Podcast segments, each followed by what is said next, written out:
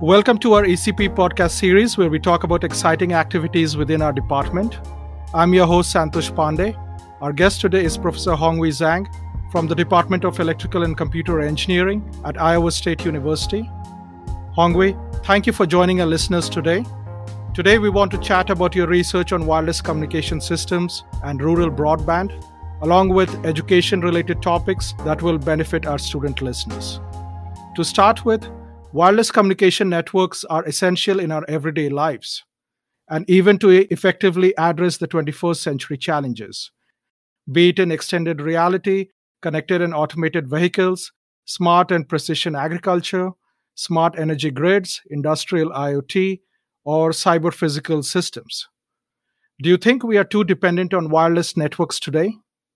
Yeah, that's a great question, Santosh. You know, in many ways, computer networks, such as wireless networks, have become to some extent essential utilities for our for us, right? Just like water and electricity. But on the other hand, there's just so many sources of uncertainties and so on in wireless systems, right? So the question is, how can we develop wireless networks we can bet our life on? right? So that we can really depend on them no matter what, right? I think that it's actually an open question today. I think there's benefit of wireless networks out there, right? It's very clear. It's even essential for many industries, also even our daily life. Uh, just imagine how much time we use our cell phone.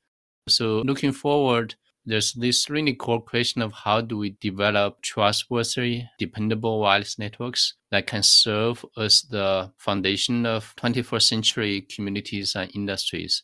There are actually many research questions to be answered, a lot of opportunity for our students, our faculty members, and the industry to work on actually to hopefully deliver this the level of uh, dependency that's needed for such mission critical networks. Could you briefly describe some of your research work here at Iowa State? and what facilities are available in your research laboratory to support your work?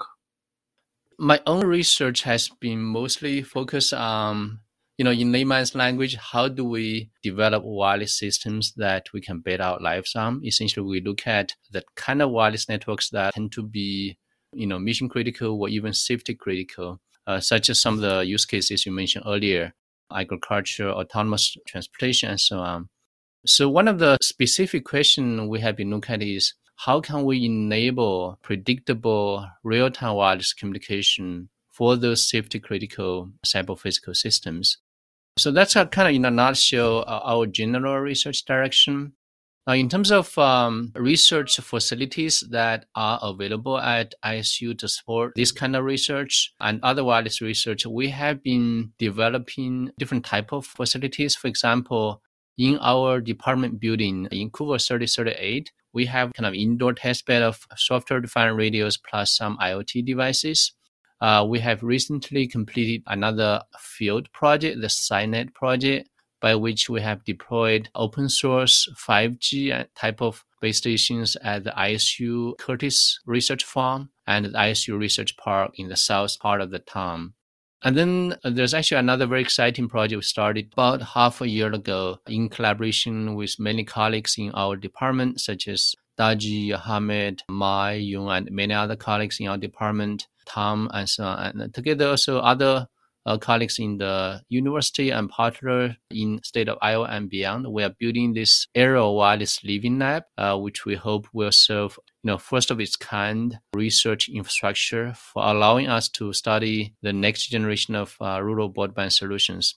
And part of that is going to be focused on the safety critical, mission critical wireless systems, uh, which I personally actually spend the majority of my time on today.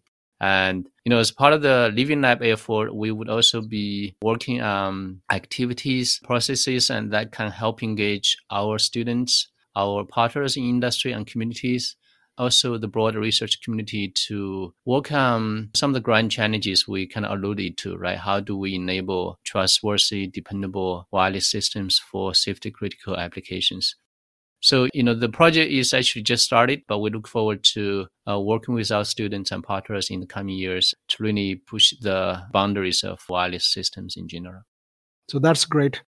What are your thoughts on the broadband divide that exists in rural America today? in that people living in cities have access to the fastest internet, while those in rural areas have 20 megabits or less of internet speed.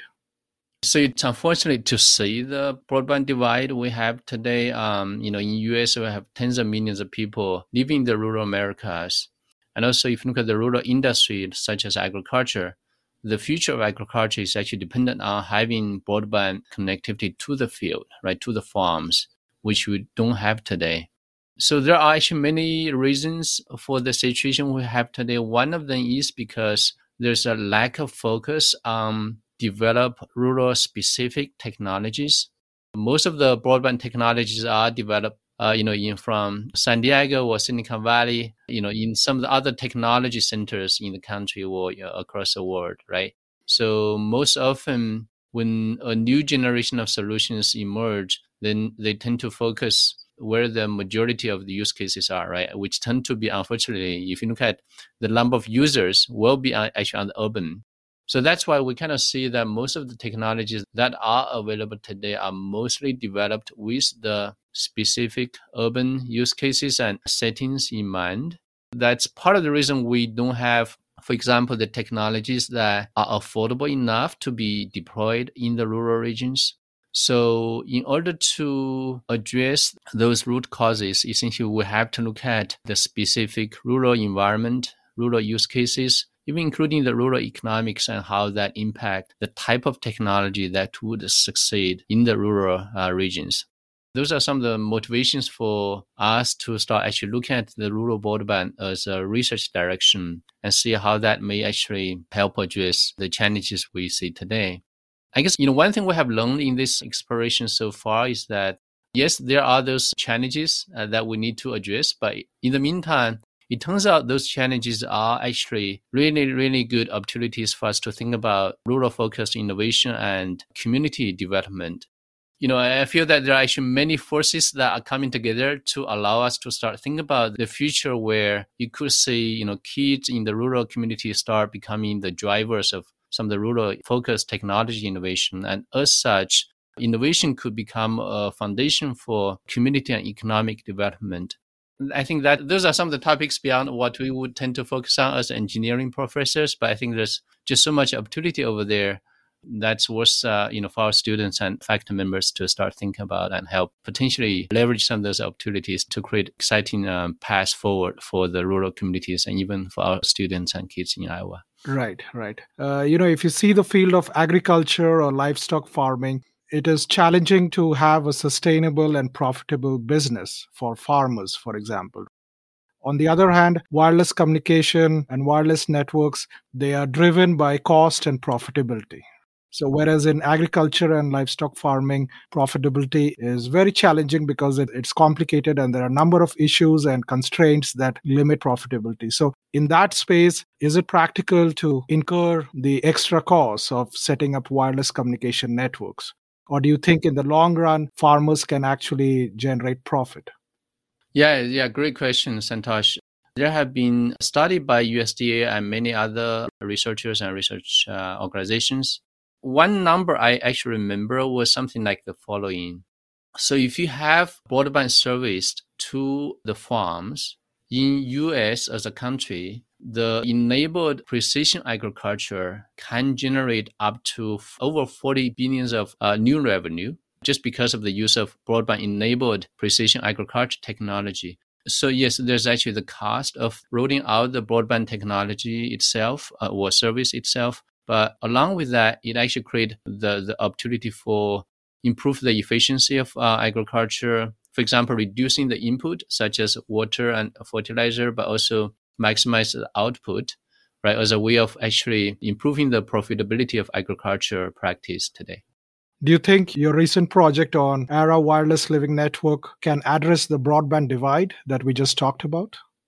I think, you know, the ARA Living Lab could be a facility, could be a tool for the broader communities to address the broadband divide you know, addressing the broadband divide would actually really take a whole industry or whole community approach. But what we can help, I think, at SU would be one, establish the living lab facility well, and then also be a good contributor in terms of research, education, innovation.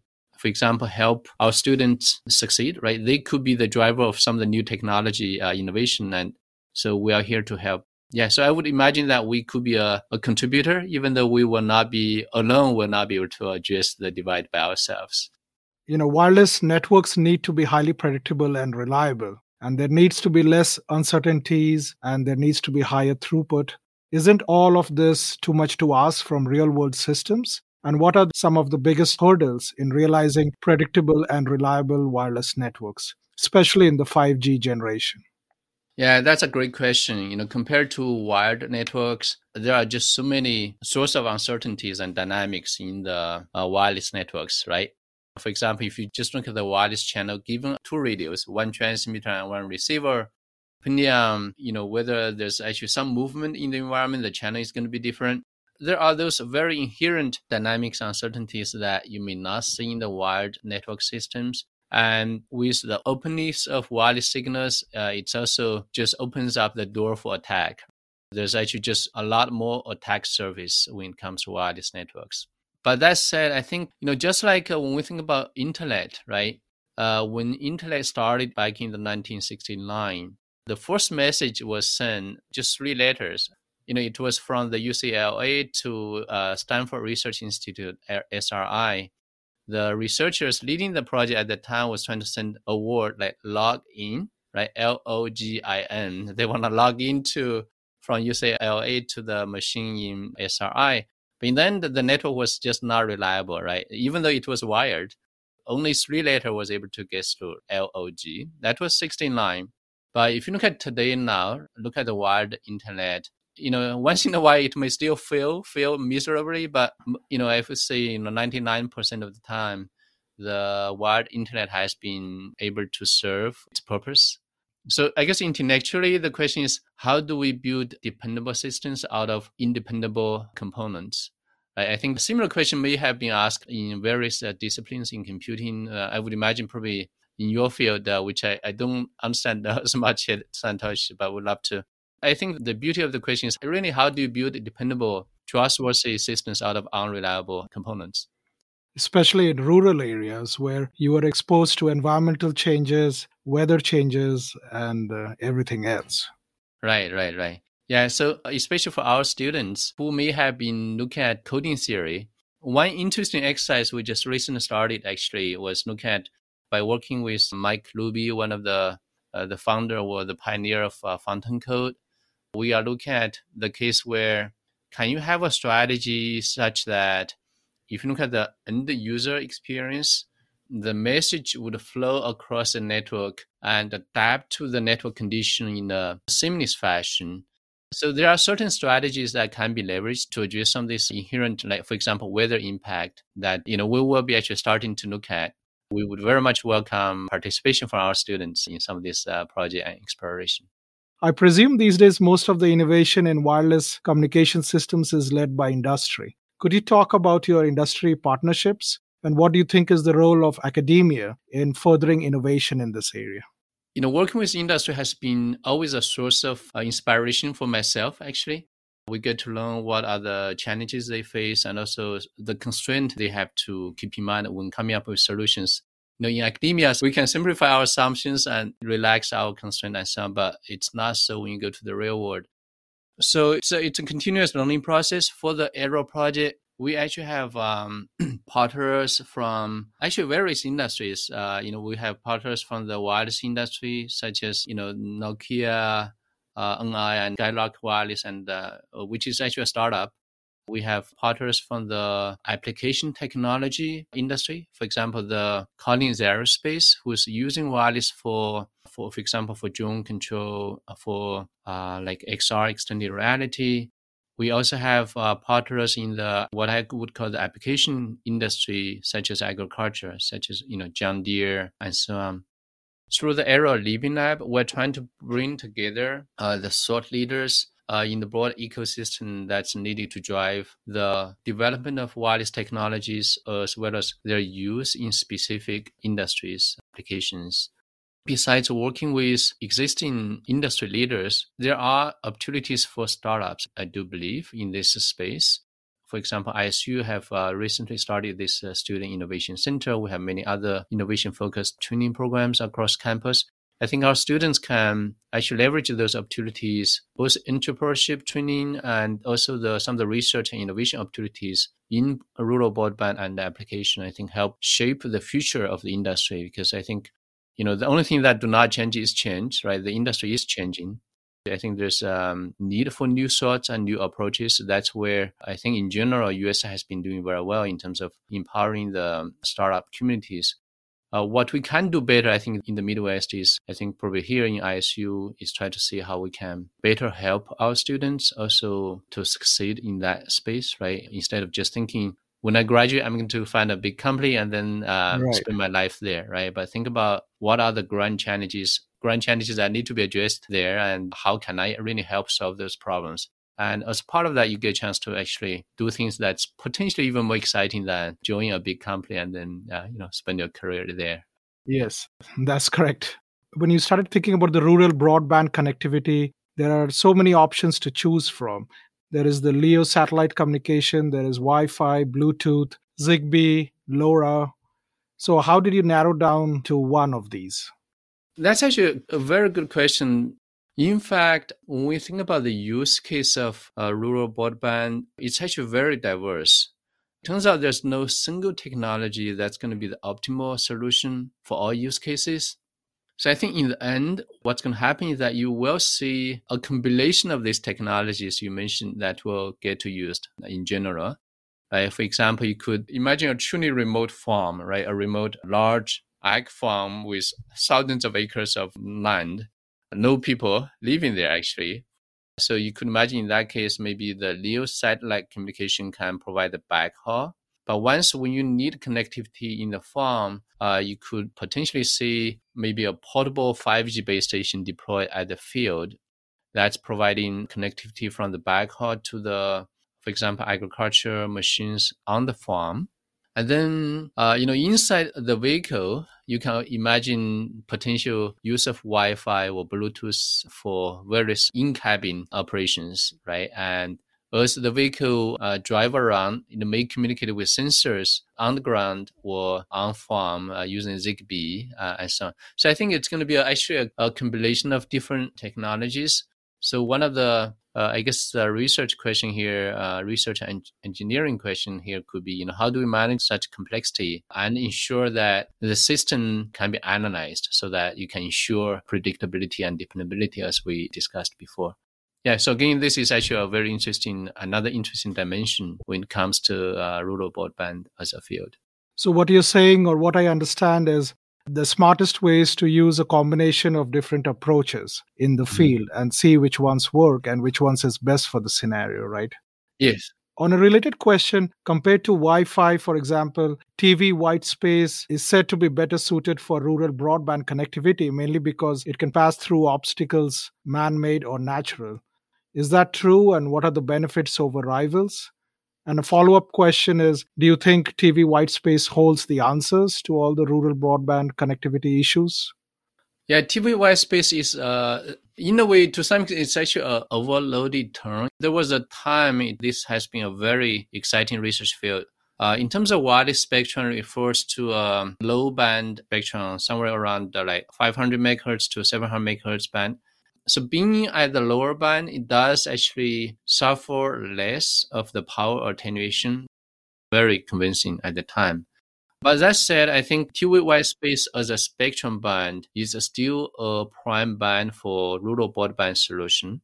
As part of the ARA project, we have some research platforms we're going to deploy that will leverage the TV white space band we will introduce some new technologies such as MIMO, the multi-antenna solution, to address some of the drawbacks of the you know previous generation of TV white-space uh, technologies. Uh, for example, a lack of capacity, lack of coverage, and so on. Uh, so I think it's still a very spectrum band that's of a huge potential, and uh, we should definitely try to find ways to leverage this resource. So, could you describe some of your projects in open source hardware and software that's developed in your research? And are you a proponent of open source software? Yes, absolutely. I'm a proponent of open source in general. So in terms of open source hardware and software, we have been using some of the like the software defined radios from uh, National Instrument NI, uh, like the USRP uh, SDRs. For example, the N320. Those are some of the latest SDR platforms which you can you can actually use to build base stations. You can use to build a 5G base stations, which is actually what we're going to do as soon as just a few months down the road. Uh, software, there are some really interesting development in terms of open source 5G software stack. There are two kind of some of the early pioneers, uh, such Open Air Interface and SR They provide, uh, you know, stack open source solution for LTE and 5G. And recently, there's actually another nonprofit, Open Networking Foundation (ONF), led by well-respected networking researchers, actually, Larry Peterson and Blue. They were professors before they uh, went to uh, start the ONF Foundation. Uh, so I feel this is where we would see a lot of opportunity and excitement in the coming years and potentially even decades ahead. It has a potential to transform the paradigm on, you know, the how the telecom industry and in technology are going to evolve, and also who can participate, who can be the driver of those innovations. We have all seen the, the impact of Linux on operating systems and computing right? You know, we ask the same question. If you have the whole stack open source telecom solution, that's going to help, especially for what we are talking about today, like for rural broadband and how to empower kids in remote rural regions to participate in such exciting innovations. I think uh, open source will be a key enabler there. Do you think creating a 5G open source software stack would be a pretty monumental task? Right. Yes, indeed. Indeed you know, companies have hundreds or thousands of engineers developing commercial grade solutions, right? So uh, how will this open source work? I think that's where I have a you know deep respect about you know folks who are leading the ONF charge.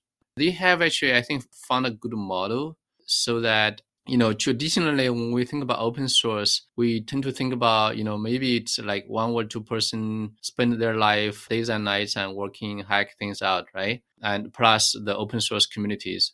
So what the ONF have been trying, based on my limited understanding so far, is that they actually find a model to have an organization. I mean, organization with very uh, talented researchers, engineers, and they have resources to just dedicate their days and nights to the cause so it's not like uh, just one or two people take their like office hours work on this. They, it's their full time job and mission. So I think uh, the hope is there. I think the industry is also seeing the benefit. Uh, how exactly this is going to work out, that's yet to see. But uh, I feel the promise is uh, there. So. So moving on to questions related to student mentoring and teaching. My question was what is the organization of the group that handles the ARA Living Lab project? Okay. You, have multiple teams there, and each yeah, yeah. faculty has students. How do the students within each team coordinate? Yeah, and, yeah, yeah. Um, you know, good question, Santosh. Um, yeah, indeed, the you know the effort does touch um, many disciplines. So we actually need students and faculty member from uh, even within our own department. You know, from the computer engineering, but also from the network engineering. But we also have students and colleagues from other department. For example, maybe just take maybe one project, right? Take the ARA project as an example. The whole team is organized into four working groups. There's uh, the infrastructure working group uh, led by uh, Professor Daji Qiao and Hamid Kama that's focused on building out this research infrastructure and then there's the software working group led by Professor Mai Zheng and Yong Guan. That's look at the software right behind the, you know, that's really the, the soul of the whole test bed. And then we have the research working group led by Professor Kama and Yong Guan. That's look at engagement, right? Engage the broad research and education communities uh, across the country. Uh, that's a research working group. We also have the consortium working group led by currently in part by myself and also Professor Tom Daniel, look at how we can engage the public-private partners in this overall effort. So overall, we have these four working groups uh, working together with they have their own individual missions, but we also work together to drive progress together. As far as the students are concerned, yeah, you know, for our, most of our students, we have to know enough about computing, wireless, and to some extent even control, uh, of course, software to be able to work on some of these projects. Yeah, but I think in general, students have been learning uh, very well. We have been also able to engage some actually undergraduate students even in some of the development and research work. So, what are the courses that you would recommend for undergraduate and graduate students to take to be able to be proficient in this field? Yeah, in terms of the coursework, I think for undergraduate students, I would uh, definitely encourage you to study the CPRE 480 line, Computer Networks and Data Communications. But also keep in mind, usually course does not give you all you need, right? So right. be prepared to read literatures and so on you know, for students who may be interested, you can go to my uh, website. There's a link to a, a web page that has information about uh, some of the necessary uh, training that may be needed to work on some of the cutting edge uh, wireless research. Well, anyone who may be interested, uh, feel free to reach out to me. I'll be happy to chat. How does Iowa State compare with other U.S. institutions in terms of research and wireless communication? you know, wireless communication itself is a broad field, right? I think uh, at ISU, we do have faculty members working on various areas from circuits to communication theory to communication systems. I think we have, you know, a good coverage in general. Also, with this ARA project, that also help us to hopefully serve a leader in rural broadband research I think that's uh, one mission we can take on and, uh, you know, hopefully contribute to the wireless research field. But pretty much every university does have um, likely a wireless program. But I think uh, uh, one hope we have is to help build ARA and Living Lab so that it can be a tool for the broader research community across the US. But I think uh, internally, we also, of course, want to think about what are the unique contributions we can make to the field and how can we organize as a team and how we can leverage ARA to that end. So, do you have any final word of advice for our students who are interested in wireless communication? Yes. So, I think you know this is a field of over 100 years age, but in the meantime, it's also very young. Yeah. So overall, I think uh, there's actually a lot a lot of opportunities in the wireless communication field, especially with some of the mega trends now, such as softwareization of telecom, where you see the convergence of uh, wireless and computing. Also, with the emergence of cyber physical systems, you see the convergence uh, uh, wireless computing, control, and so on. So I think there are actually many interesting problems to be solved, and it's an interesting field to be uh, explored. So you will not be bored if you actually choose wireless as your field. And also at ISU, we are here to help. Uh, you know, we'd love to hear your thoughts on how we can best uh, help you to succeed. That's all the questions I had for today. Thank you so much for our discussions. I think we learned a lot about wireless communications. Thank you. Thank you, Santosh, for having me. Thank you.